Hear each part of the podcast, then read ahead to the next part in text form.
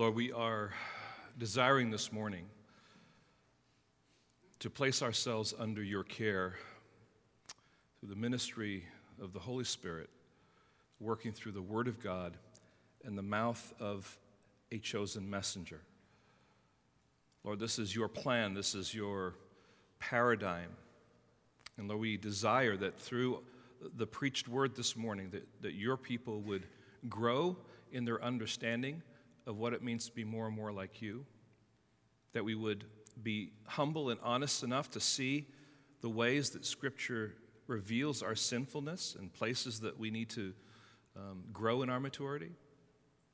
And Lord, I ask that as your mouthpiece, that you would simply use me to accomplish your purposes. Lord, what we know not, would you teach us? What we have not, would you give us? What we are not, Lord, would you make us now in Jesus Christ? Amen. Thank you. You may be seated.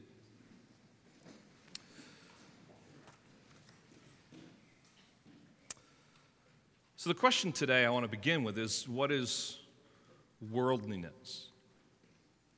When I came to faith in Christ, it was in the context of people who genuinely love the Lord and were seeking to live for Him, but it was also a very legalistic context now looking back. Now, it was well intended legalism. Um, people really did want to grow, they did want to honor the Lord.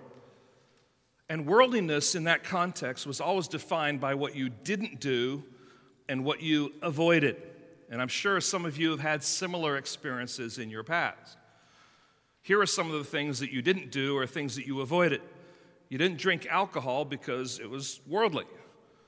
You didn't dance because that's what the world does. You didn't listen to music that had a drum beat because that's a pagan practice and it's what pagans do.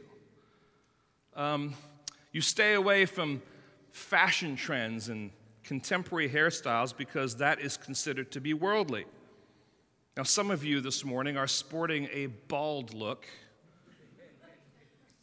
and the rest of you men, um, uh, some of you with big beards and stuff, that, that was, I mean, you were just beyond the envelope. And if you spiked your hair and used gel, you were drifting away. Now, friends, this, this became an issue when I was in college. Surprisingly, all right? Back in the day, years ago, right? Almost before the world was created, I was in college. And this issue hit the fan and caused division. Let me kind of give some backdrop. Back then, um, those who were Bible believing Christians were typically identified as fundamentalists. That's a word that has taken on new meaning recently uh, meaning extremists, right? That's how it's used. But a fundamentalist was simply someone that says we are holding to the fundamentals of the faith. And based on that definition, all of you in here would fall into the category of fundamentalists. Okay? So just understand that. Then you have this, this kind of new evangelicalism that was also kind of moving. And it's basically a move away from these fundamental doctrines to say, well, we can do things a little differently. So it was kind of a drift going on there, okay? Today, we don't like to be identified as fundamentalists. Why? Because society just doesn't quite understand what that means. And so evangelical is the word that typically is used, all right? So that's just the backdrop to this whole thing, all right? So when I was in college, um, in a more fundamentalist context, um, it was okay to use like mousse in your hair, if you remember what mousse was, um, or hairspray even. But the moment you put gel in your hair, you had compromised your faith and you were heading toward danger of losing your faith. You've drifted into worldliness. Now, you were no longer a Christ loving fundamentalist, but had become one of those compromising and worldly evangelicals, okay? And that was, that, seriously, you, they, they call you, oh, you're an evangelical with all that goop in your hair, right? That's, that's how it was, it was portrayed. And of course, the evil and compromising evangelicals responded to those who stood against their gel infested hairdos by saying, You're all demental because you've taken the fun out of fundamentalism okay? And, and there was divide in a college campus, all right, on the issue of whether or not a guy should wear gel in his hair. As you see, I am still in rebellion today, okay? And I think you can understand that these are just kind of the things that, that as the church has kind of developed over the years, that the church struggles. Here's a few more. Back to these list of do's and don'ts and things to avoid. Don't go to movies because they're worldly. Don't practice mixed bathing, which was always a strange kind of expression. Um, I think that meant mixed swimming, but just, anyway, that's a whole that's a whole other thing, right? You actually think about what was being said at that point in time. Um, you don't use any other version of the Bible except the King James Version because it was the only unadulterated version of the Bible. And all right, and there's a whole other thing we could say about that. But those are just a few of them. And I, I think it's also important, even as I've mentioned them and we've laughed a little bit, to say that there is an element of truth, wisdom, and discernment in all of these prohibitions. Certainly, alcohol can and is abused and can result in all sorts of conflict. Certainly, there are some forms of dance that break the barriers of modesty and turn into sexual, vulgar sexual expressions, I should say. Certainly, music is a powerful medium that can nurture your heart to live in rebellion against God and glorify sin. Certainly, enjoying a day at the beach can be both a time of great enjoyment as well as relaxation, but it can also be a battle of the heart with all the flesh that is on display. And certainly, there are some translations of the Bible that are not accurate or have certain translation bias. So we don't just throw everything out. But usually, in that context, it was here's the line, you don't go across it. But the problem with that kind of legalistic thinking is that it created a culture of Christianity that simply saw worldliness as a thing out there. Here are the lines you must not cross. Here's the boundary of the envelope you must stay within. Here are the godly standards you must maintain.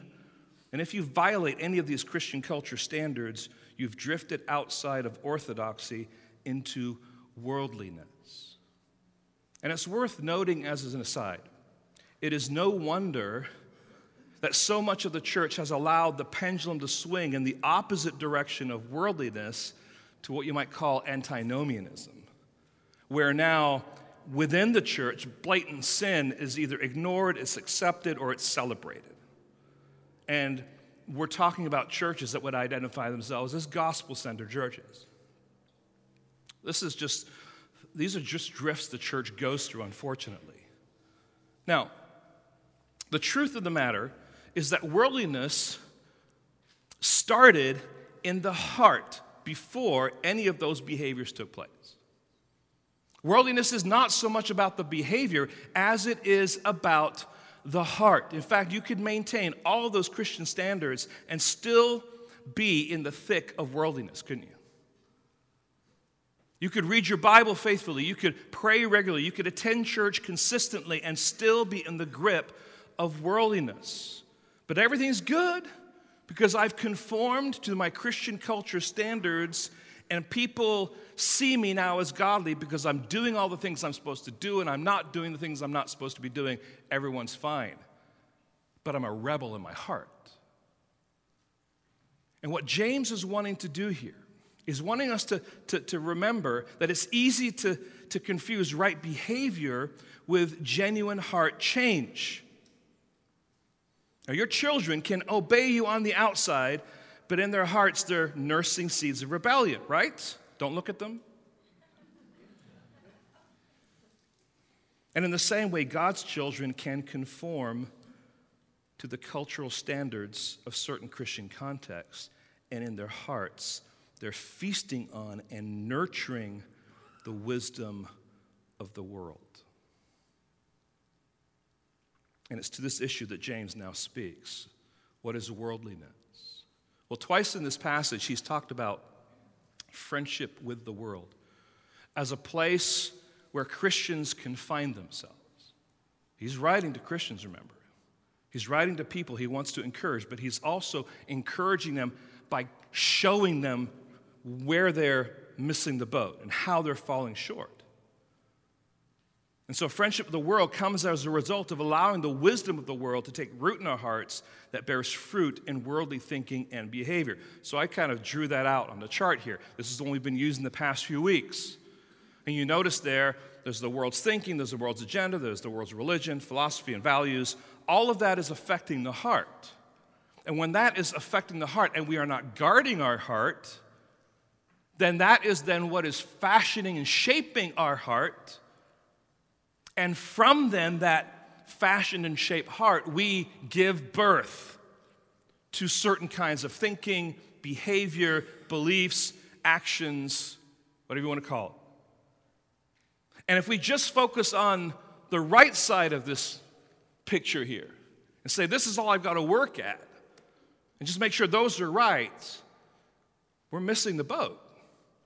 Because the real battle for worldliness is not in the behavior, but it's in what is taking place in the heart. That's what James is getting at here. That's what he's striving for. So in James 4 1 through 10, it is a continuation of what he just finished talking about in the previous passage. If you remember, we looked last week at chapter 3, verses 13 through 18, and he was addressing the problem of the wisdom of the world and then the wisdom of God. And he gave us two primary things out of that passage. First, he said, that the good life is the product of heavenly wisdom. You want to live the good life? That comes as a result of allowing the wisdom of God to fashion and shape your heart. Okay?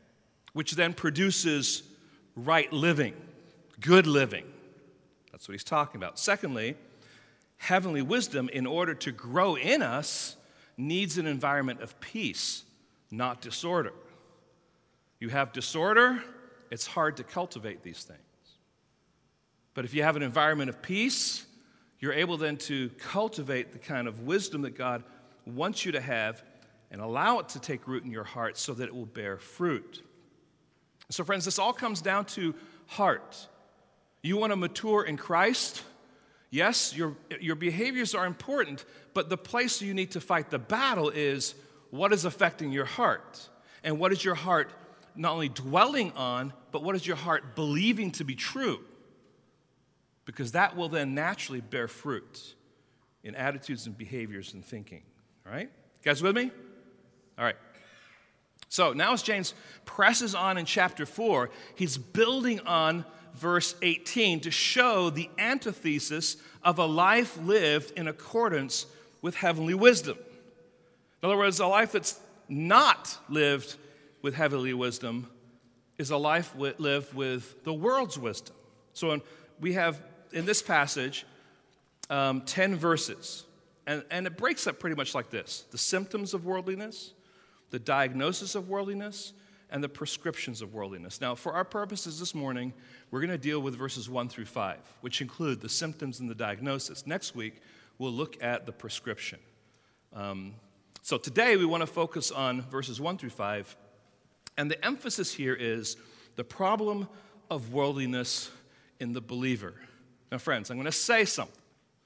And I hope it doesn't shock you. Well, maybe I, I hope it does, actually. You all battle with worldliness. You all have traces of worldliness in your heart. Even the most spiritual of you, even the most mature of you, struggle with this.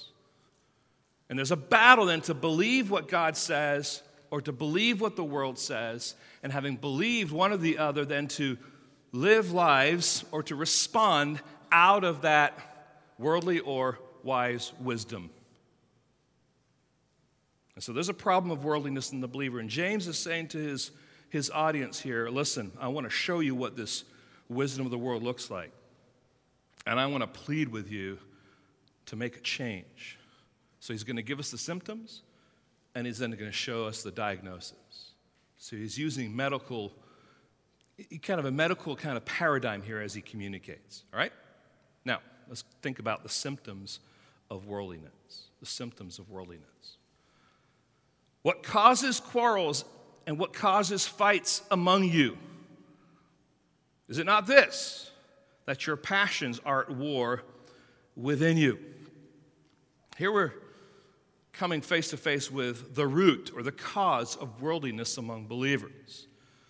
Now, how does society answer this question, the, the, the, first part of verse 1 there? What causes quarrels and fights among you? Well, the communists would say it's those, it's those capitalists, man. Get rid of them, those capitalists, and we can all live happy together in one big commune, right? The socialist says the problem is the rich, that evil 1%, right? Capitalists say the problem is the ignorant common man who wants to steal my stuff.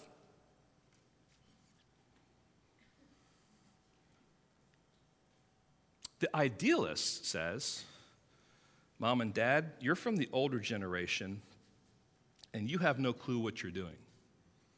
We're the younger generation.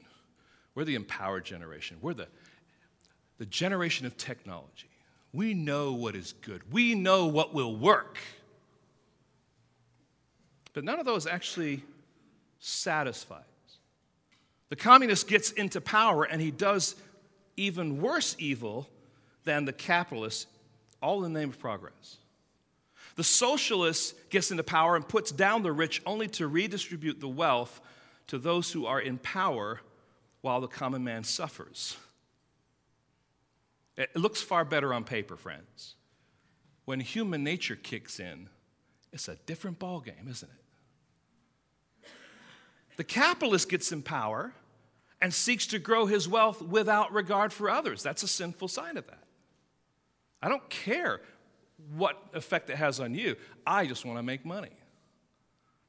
The idealist, once so full of confidence and passion, realizes that mom and dad actually knew far more than they actually were willing to acknowledge.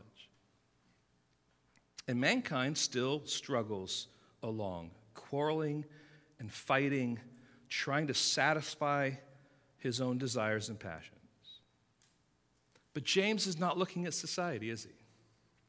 He's not looking at politics. He's not looking at earthly kingdoms. He's giving his counsel to the church, to God's chosen people. When God pursued you and he drew you to his gospel and you became a follower of Christ, you were baptized by the Holy Spirit into the body of Christ. You are part of the church universal. And if you're gathered here this morning, you're part of the church local. Universal church is always fleshed out in local context. That's who you are. But he's speaking then to the church. And James is seeking to get to the root of why there is conflict in our relationships. Now, according to James, there are quarrels and fights that mark the people of God. Quarrels are speaking basically of a general atmosphere of conflict. We might call it bad blood between people. Whereas fights are the individual encounters in that big conflict. And of course, in my mind, as I read that, I go to uh, you know, the, the, the famous feuds in our American folklore between the Hatfields and the McCoys. You may be aware of it, but it happened at the end of the Civil War on the border between Kentucky and West Virginia, and it lasted just under 30 years. But it has, you know, when you talk about feuds, that's who comes up in American folklore. And it didn't have to be. It didn't have to continue. But what happens with a feud is that no one wants to give in. People just want to fight. So now everyone, even the, the new family members who were born into this thing, who, who weren't around even when the conflict began, they're born into this context and this atmosphere of conflict. Now, we can be so guilty of carrying on feuds without resolve, to live in an atmosphere of conflict, and to be the agents of fights of various kinds. And this is what happens when we're irritated. This is what happens when we're angry, when we are impatient. We say to ourselves things like, if, the circ- if this circumstance wasn't in my life, if this person wasn't in my life, or persons, if they didn't do that, if they hadn't said that, then I wouldn't respond this way. James has already identified passions in the heart of those who are under the bondage of worldly wisdom. If you remember, he talks about bitter jealousy and selfish ambition. It's verse 13 of chapter 3. You see, friends, our lives are not conflict free, are they? Play a little game here. Don't raise your hand. Who here has a marriage that is completely free from irritation, impatience, anger, and conflict? If you raise your hand, we're all going to slap you silly. and that will be a righteous discipline for you, okay? Are your friendships conflict free? Is your parenting without conflict? Is Gateway, because we're so pure and passionate about the gospel, free of conflict? Is there conflict in your neighborhood or with your neighbors? Is there lasting peace in this world? Haven't you just walked out one day and just said, What a great peace we have? We live in a country that's so full of peace. No. I mean, the, the, answer to all those questions is no, no, no, no, no. There's always going to be conflict, even in the best situations. Why? Because sinful man is involved. And sinful man is affected by the wisdom of the world, and his heart is affected by his own desires in conjunction with the wisdom of the world. And so ultimately, he does what he wants to do. And so James asks the question, but he also gives the answer, and it's a shock to the system. It isn't what people are actually ex- expecting. He's saying that the root of the problem that you're facing is this cause of all this conflict isn't out there. He says it's within all of us, it's among us. You have been invaded by an alien army which is always campaigning within your heart. This is what the wisdom of the world does it invades your heart. You drop the guard, it invades and it sets up shop and it doesn't want to move out and it gets comfortable. And quite frankly, you get comfortable with it. Worldly wisdom has just come and he's occupying now. Now, modern psychology will point to both the external stimuli that we struggle with as well as the internal issues. It will say that the problem is society. The problem is environment, or your parents, or your church, or your school. And certainly, all those external stimuli have an effect on our upbringing and our thought processes and things, but they are not the root of our problems, not according to Scripture. And then modern psychology might turn to look within that's not a bad thing. That's a good thing. That's where we want to go. But ultimately, it falls short because it legitimizes what James says is the real problem. What does he say is the real problem? Your passions, your desires. So James says the problem is your selfish desires, your passions, your pleasures. Modern psychology says things like this you need to follow your dreams to follow your heart, to follow your passions. All right? Don't, don't squelch those passions. That's the worst thing you can do. You've been given these passions. Don't let anyone stop you from being you. What does being you mean? I mean, if you're mean and nasty and angry, and you're sitting with Dr. Phil, is he going to say, you know, your problem is you just need to be you? And the person is being me. As people say, you know, they do something out of character. That really wasn't me. I just want to know who it was. It was you. But this is how this is how how the world today, how modern psychology then seeks to wrestle with these things. They say, well, you know, I behaved that way, but that was, wasn't the real me. Well, then if it wasn't the real you, get rid of that other you. But the problem is that is the real you. And this is where scripture says you need to see this other you that you do not want to recognize as you as actually being you. So scripture's taking you there. Modern psychology says don't let anyone get in your way of reaching your dreams. You need to look after number one. You need to think about yourself. You are what matters most. So seek yourself, affirm yourself, actualize yourself, pamper yourself. That's where happiness and satisfaction come from. But what James is saying is this when your personal desires for fulfillment and satisfaction take precedent over your loyalty to God and love for the brethren, it is war. Let me say that again. When your personal desires for fulfillment and satisfaction take precedent over your loyalty to God and your love for the brethren, it is war.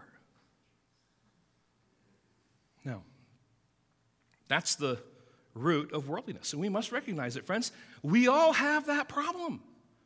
Now, the goal is to have less of that problem and to replace the wisdom of the world with the wisdom of God that's now fashioning and taking over areas in our heart and recapturing them, so to speak, for godly thinking and godly living.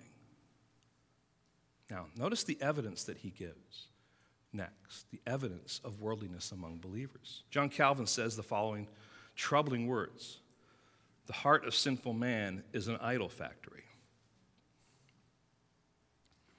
In other words, what he's saying is when your heart is intent on satisfying its sinful and selfish pleasures, it will make the satisfying of its sinful, selfish pleasures an idol to be worshiped. Now, that image might be difficult to grasp, so to put it a little differently, a desire for even a good thing becomes a bad thing when that desire becomes a ruling thing. Right? A desire for even a good thing becomes a bad thing when that desire becomes a ruling thing. So, good things can become idols when those good things consume and rule our hearts. Let me give you a couple of examples. You quest to make money. I think everyone does. It's a good thing, it's a natural thing but it can also become an idol when it rules your heart. All right? You might desire for your children to honor and respect you. It's a good thing that can become an idol when it rules your heart. And when it's an idol, you will be willing to sin to get what you want. You are going to respect me. And if you don't respect me, I'm going to teach you to respect me. I know some of you have said stuff like that in here. Not because I heard you, but because I is one of you. And rather than allow our sinfulness then to take control, we've allowed something good to turn into an idol. Here's another one your quest to work hard and to get that promotion is a good thing but it can become an idol when it rules your heart, right? And you're willing to do sinful things even at work or neglecting your family at home in order to get what your passions desire. Good things that end up ruling your heart become bad things. They're ruling things. And this is what was happening with the church. This is where James is taking us. So he, first of all, notice in verse 2, he says, You desire and do not have. You ever desired something? You know, I'm going to go to the store, I'm going to get this, you know.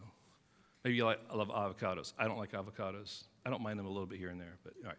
You love avocados. So you're going to the store, ah, I have a hankering for avocado. You go to the store, where are the avocados? And you're like, oh, there's no, they're all gone. Am I speaking about someone here? All right, all right.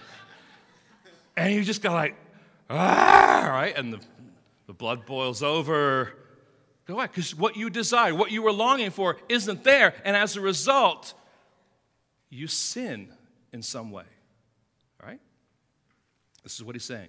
You desire and do not have, so you murder. Here's the first thing we need to notice here. The heart is, oh, we mentioned that. Worldliness affects your relationship with others. So when this happens, we no longer see people as created in the image of God. When you're at the grocery store and there's no avocados, you're looking for a worker and you're saying, Where are the avocados? You see? Where does that come from? Your happy, cheerful nature?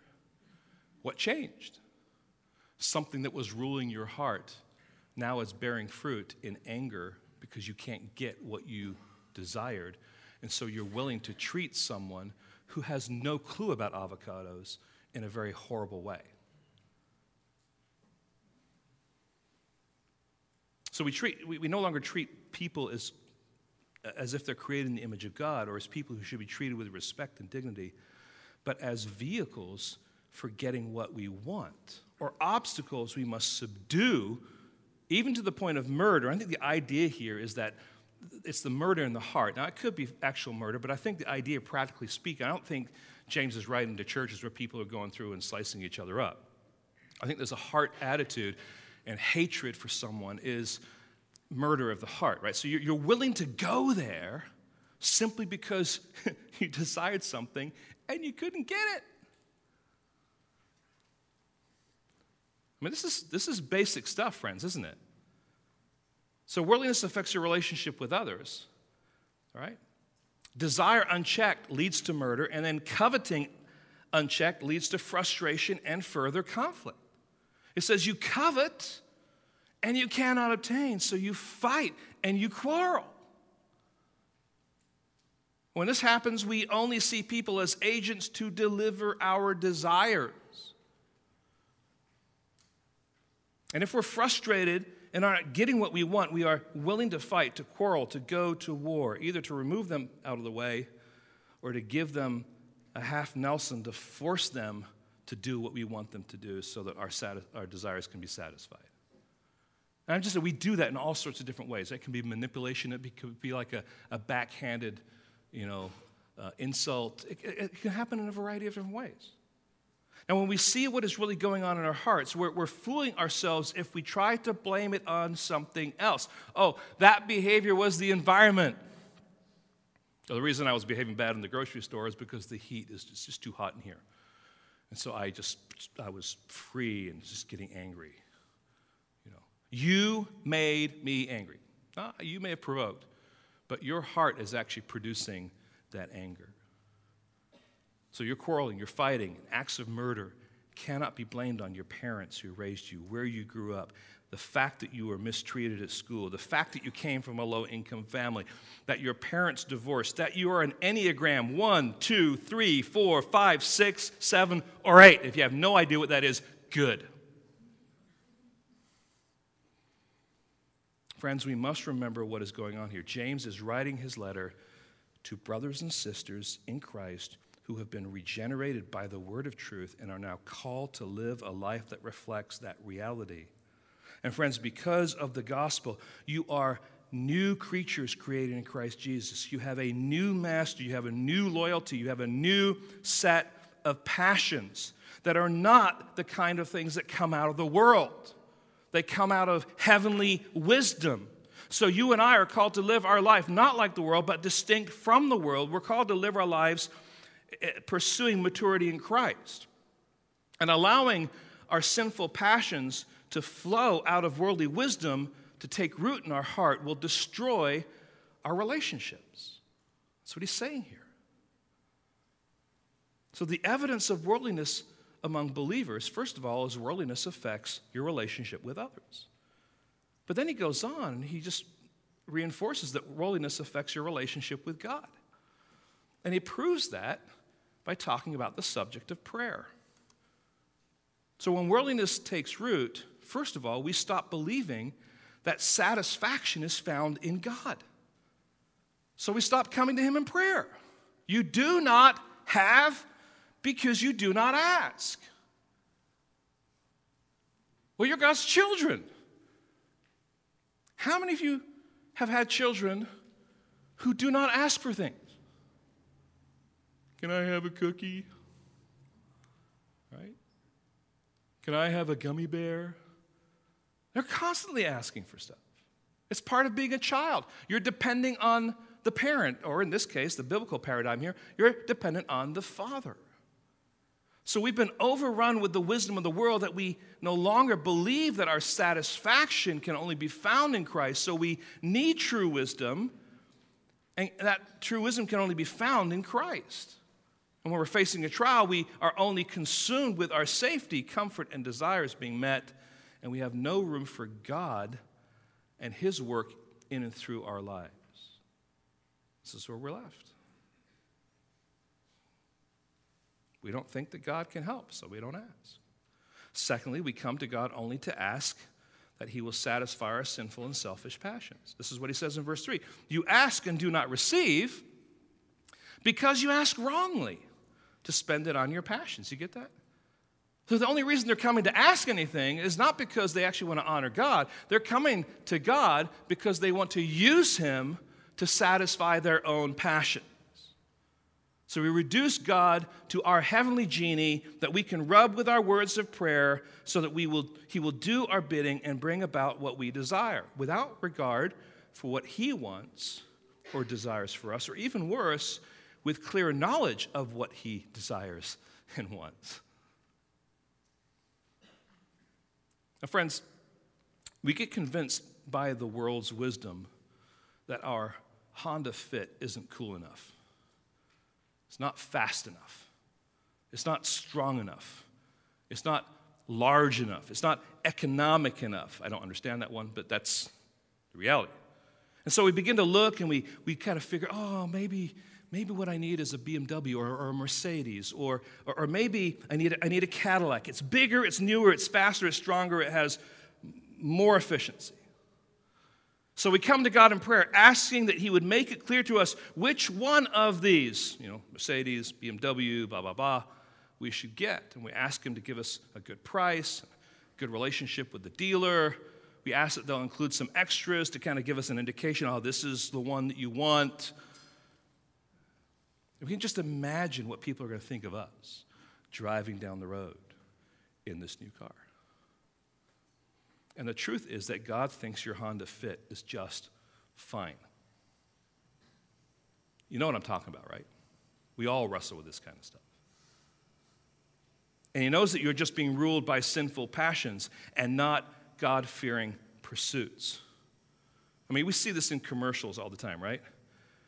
I mean, how many revisions of Tide have there been through the years? Bigger, better, bolder, faster, cleaner, smellier, whatever, right? that's the lure they put out to you. Oh, the, the, old one that we used to sell you that you were perfectly satisfied in buying how isn't good enough now because now we have this new and improved. You drive by some place and it says under new management. Again, what's it going to be like this time, right? We're, we're duped by these things. And friends, this is how our heart works, where our desires begin and we, we're drawn away. David Henderson, in his book Culture Shift, writes this We have tended to turn the Christian faith into a relationship through Christ with a, uh, with a God who is the divine vending machine in the sky, there to meet our every need. Unhappy, unattractive, unsuccessful, unmarried, unfulfilled, come to Christ and he will give you everything you ask for. We forget, hear this, that God is not primarily in the business of meeting needs. And when we make him out to be, we squeeze him out of his rightful place at the center of our lives and we put ourselves in his place. God is in the business of being God. Christianity cannot be reduced to meeting people's needs, and when we attempt to do so, we invariably distort the heart of the Christian message. I mean, that just cuts right through American culture, doesn't it? And much of American Christian culture. God is more concerned about being God and being glorified as God, and that you making sure that He's in the center of your life. He is less concerned about those less important things. Friends, the question you must ask at this point is this Whose kingdom is shaping your relationships? Which kingdom is driving your heart? What kind of passions are you chasing after? David the psalmist gives great counsel when he says, Psalm 37 4, delight yourself in the Lord, and he will give you the desires of your heart. I know you've seen it before. You've probably read it, but you've probably heard it before. Delight yourself in the Lord, and he will give you the desires of your heart. Now, some people love this because people want their desires to be rubber stamped by God. God's going to give me my desires. This is great. I'll delight Him, and if that's what it takes. The problem is that's not the point of the verse. The point of the verse is when you delight in God, your desires actually change because your desires become God's desires, or God's desires become your desires. And when that change takes place, He is more than happy to say, Here you go. So, take a verse like that, dwell on it, let it feed your soul, but recognize that God is putting you through a process. Delight yourself in the Lord, and He will give you the desires that He has fashioned and shaped in your heart to actually be produced by your heart. So when you truly delight in Him, you'll be fashioned and shaped by His desires. Now, friends, this is important. When we delight in God, we have a passion to know Him through His Word. When we delight in God, we have a passion to praise Him through joyful worship. We long to be under the preaching of the word, not because of the person preaching, but because we know that that is the means by which God directs us and shapes us and helps us see things that maybe we wouldn't normally see. We look for his hand at work in our lives and in the lives of others when we delight in him. And we would delight in him, he is slowly and steadily changing our hearts and implanting new passions. He is granting us knowledge, insight, and wisdom into how his kingdom works and what might be going on in your circumstances. And that's why James says, James 1 5, if any of you lacks wisdom, what? Let him ask God, who gives generously to all without reproach, and it will be given him. Now, these are the symptoms that James identifies or uses to help describe the wisdom of the world that has affected our heart. Now, let's look at the diagnosis. Now, you think that James has been hard hitting. He has just started in this text. What's the diagnosis here? Verse 4 You adulterous people! I don't know if you have been called that before many times. What is adultery? It's when I give to one person the love that I have promised to another person. So that I mean the uh, idea of adultery can be applied in a number of different ways. When I give to one person the love that I have promised to another person. When we allow the wisdom of the world to rule our hearts, when the wisdom of God is readily available to us, we are committing spiritual adultery.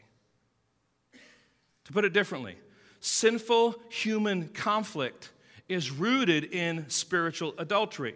Our problem with one another is not first that we don't love one another enough, our problem is first that we don't love God enough. When James calls his readers adulterous people, that is supposed to shock them. Now remember, most of his readers were Jews. There's certainly Gentiles that were part of the churches, but most of them were Jews. That's how he describes them in the beginning of his book. And so, for him to mention this idea of being adulterous people and you are a Jew, hearing that, that is taking you back to the scriptures in the Old Testament and reminding you of how God explained and portrayed his relationship with his people. They were an adulterous people. They were his chosen people. He had brought them out. He had, he had claimed them. He had established them. He had raised them up. But they turned their backs on him. They refused to listen to him. He loves them with a steadfast love, but they refused to turn to him. That is until they suffered the fruit of their ways, either with bondage and slavery or God's judgment. When we move to the New Testament, Paul describes the church as the bride of Christ. We belong to Him. We are betrothed to Him. He loves us, and we say that we love Him. So, this is spiritual adultery when we abandon that relationship and give our love somewhere else. Right? Secondly, not only are you committing spiritual adultery, but you have become an enemy of God. Do you not know that friendship with the world is enmity with God? Therefore, whoever wishes to be a friend of the world makes himself an enemy of God. Again, remember, he's speaking to the church.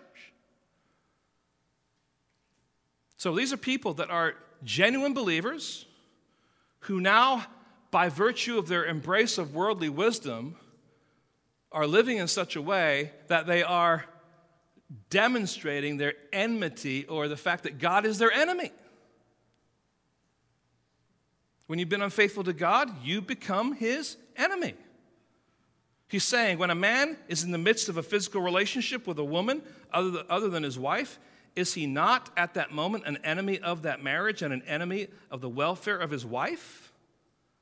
And anytime I choose to demand my will and my way in the way that I want it, at the time that I want it, in the manner that I want it, at that moment, at that moment, I stand as an enemy to the purposes of the kingdom of God. I'm showing my allegiance to another kingdom and have committed spiritual adultery. Now, friends, this is, this is not about the person on the other side of the room. We all do this. We all act and think and speak in ways that betray our allegiance to the kingdom of God. Why? Because the wisdom of the world gets in and it has its way. And it pops up every now and then. We're like, whoa, where did that come from? It may have come from the fact that you've been dwelling on that. It's been part of what you've been feasting on in your heart. Now, notice what James is saying. He's saying, Don't you know? and of course, this is a rhetorical question. So the answer is yes, they do know. He's saying, You already know this. You got this. You understand this. And friends, this is one of the hardest words we get from one of the apostles, isn't it? If you run after worldliness, you're showing that you're an enemy of God. And if you're running after worldliness, you are committing spiritual adultery. You are being unfaithful to the one who's been faithful to you. That's a hard slap in the face of God. And so James has no problem slapping the faces of his readers by his words. And friends, many times the Word of God gently nudges us, other times it lovingly guides us, and sometimes it slaps us silly. And that's what he's doing here. He's saying, Wake up, smell the coffee. You're living in an adulterous life. We need to take it seriously. Committing spiritual adultery, you've become an enemy of God and then you are giving into your flesh. Verse 5 Or do you suppose it is to no purpose that Scripture says he yearns jealously over the Spirit that has made, he has made to dwell in us? Now, this is a confusing verse to translate. One will be tempted to look all over the Old Testament for this quotation, and you will hunt in vain. It's not there. It is, however, a summary of what the scriptures teach. And that seems to be how James is speaking about it here. Now, biblical scholars seeking to carefully translate the second part of this verse um, don't agree. There's actually two schools of thought, and I think both of them have some significant points for us. The first group says the Spirit, and they take the Spirit as a reference to the Holy Spirit. In fact, if you have a New American translation, the word spirit is actually capitalized, so they've actually interpreted for you. And in this case, the interpretation is that the Holy Spirit, whom God has made to dwell in you, yearns jealousy. He yearns jealousy for your loyalty, for your obedience, for your passion, for, your, for you to find satisfaction in God. That's one interpretation. The other interpretation is that this, this word spirit is a reference to the human spirit and in this case, the interpretation is that your fleshly spirit that God has made to dwell in us is jealous to have its sinful passions and pleasures realized. Right? He wants what he wants, when he wants it, and how he wants it. He demands to be satisfied and will not stop until he has achieved his goal. So, which interpretation is right? Before I answer at least where I would land on this, let me just say a couple of caveats. Number one, First thing we need to note is this that both interpretations are taught in other places in the Bible. So, both options are orthodox and consistent with the rest of Scripture. That's helpful, isn't it? Right?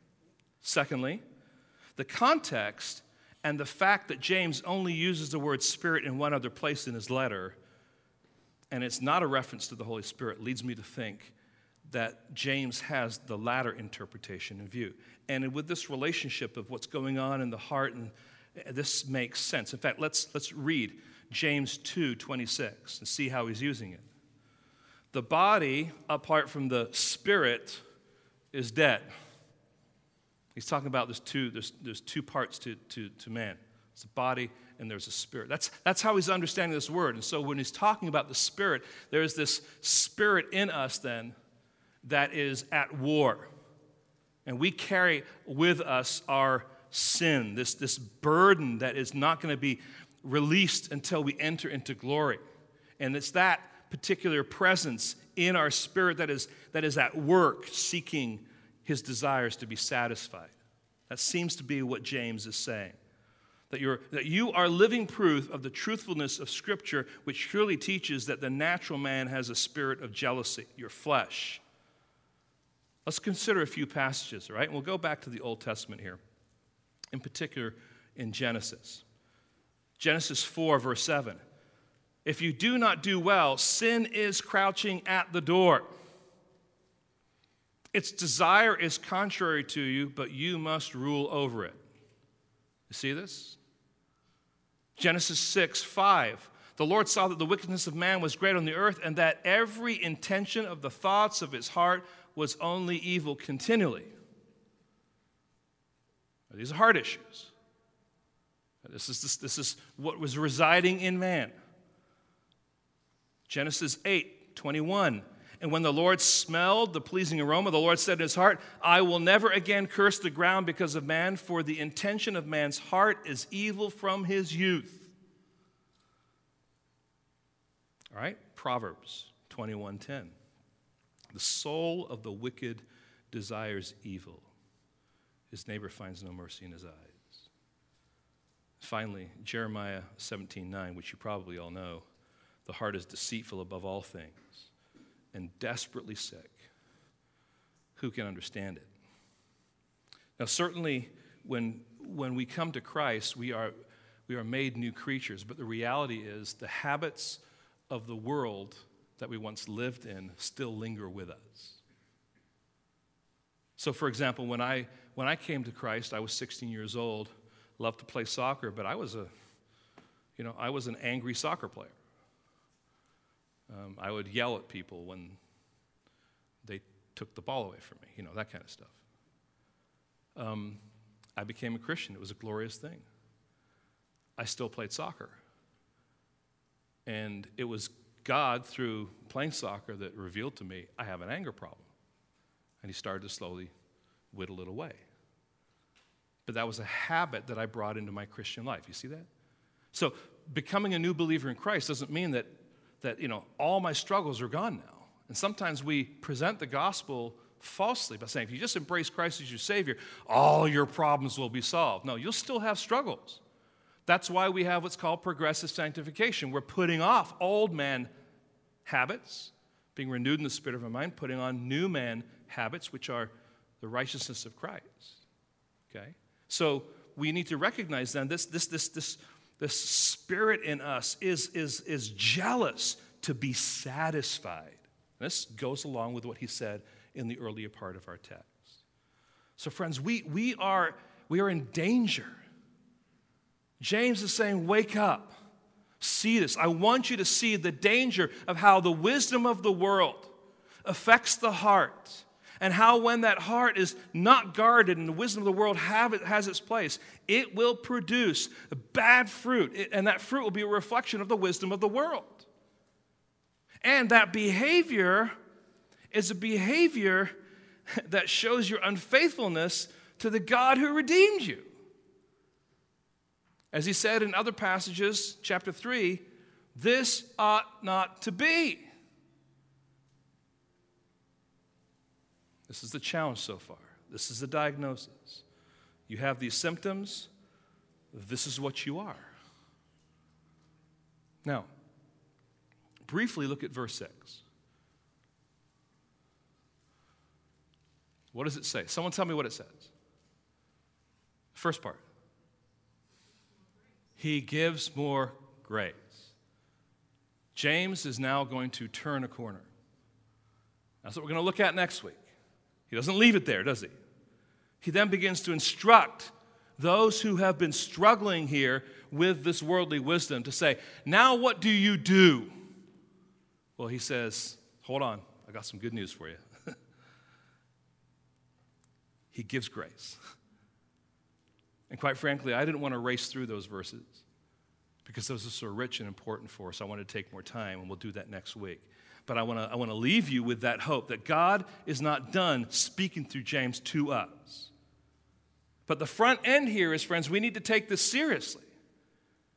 And so today, I, I, would, I would like to, to finish by just drawing your attention, first of all, to some things that are in this text that have already been mentioned, um, but I think are helpful for us to dwell on just a little bit more or consider personally.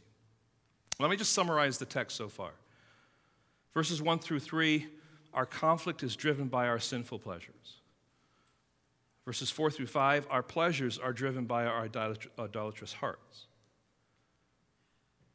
Next week, our pleasures and idolatry can be remedied by the grace of God. Now, you may have heard of the Loch Ness Monster. Have you ever heard that before? Right? It's in Loch Ness, which is in Scotland, and it's apparently a, a monster that people have seen, but there's always people trying to find the monster, but people have you know, taken fuzzy pictures and things like that. They've claimed for it to be there, but there's no real proof. Now, as we close our time here, I would like for us to consider three Ness monsters that are swimming about in the text. And these Ness monsters are monsters that we need to pay attention to because they will reveal the struggle that is in our hearts. All right? First of all, quarrelsomeness. See what I did there, didn't you? Right? Quarrelsomeness.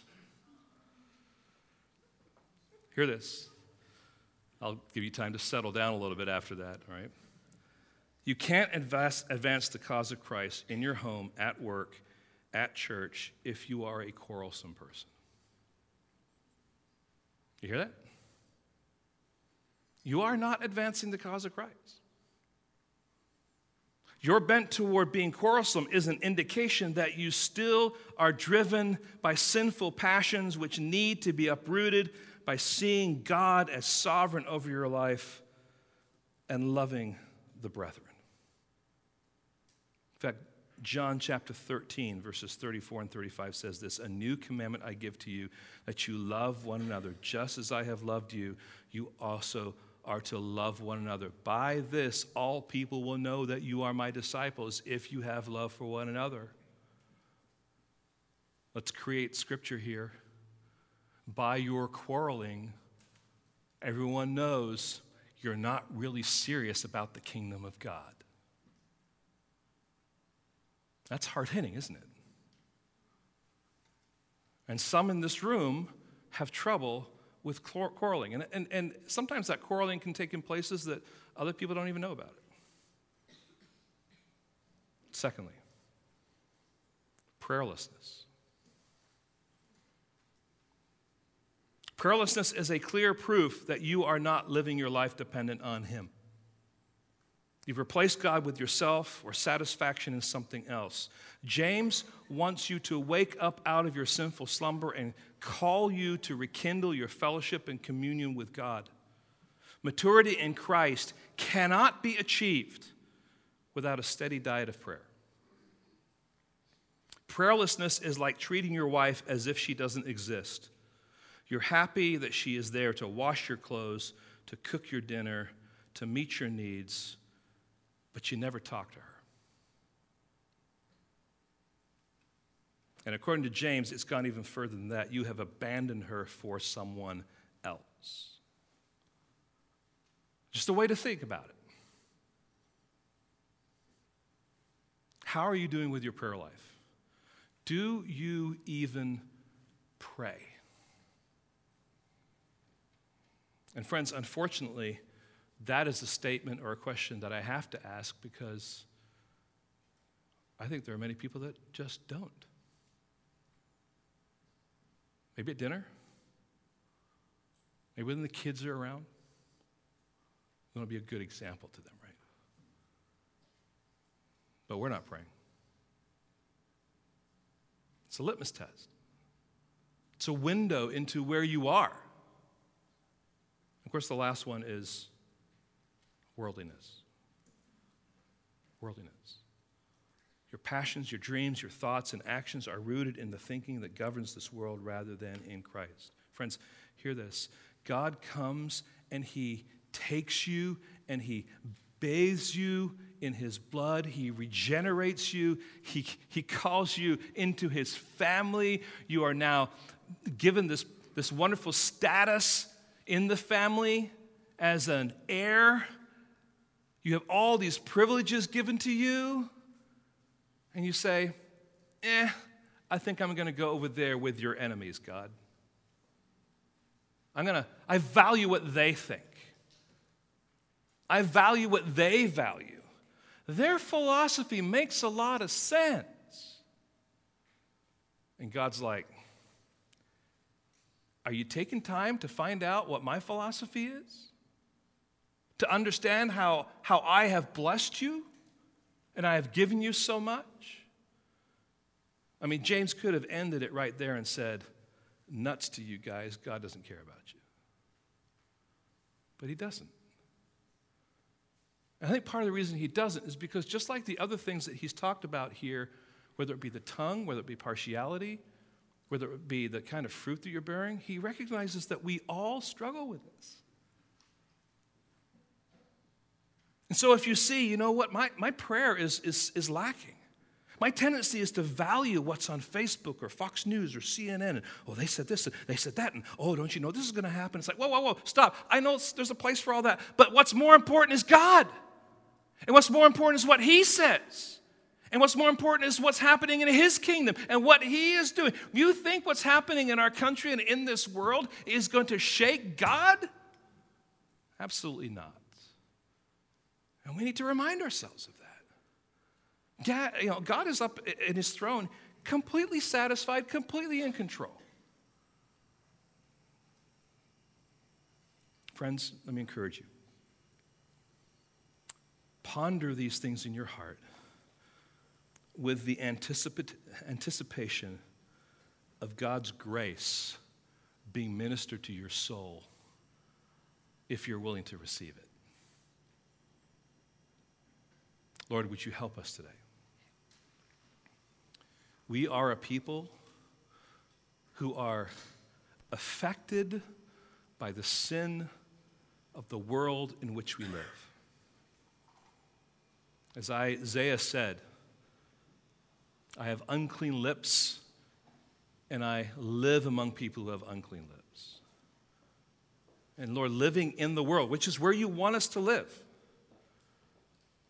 comes with its consequences that we can be affected by that world. But you want us to see what is truly worldly in our lives and then seek to root that out and to replace it with godly character, thinking, and behavior. So, may our time this morning have been an opportunity for us to allow you to wrestle around and poke around in our heart and to stir us up to, to ponder struggles and sins and ways that we've been affected by this world. But Lord, may we not lose sight of the fact that we haven't lost our salvation that we are in process, and that you've given us grace. And Lord, the, the beautiful prospect of knowing that one day we will be home with you. Help us to take these things, to receive them, to embrace them, and to grow toward maturity because of them. We ask in your precious name. Amen.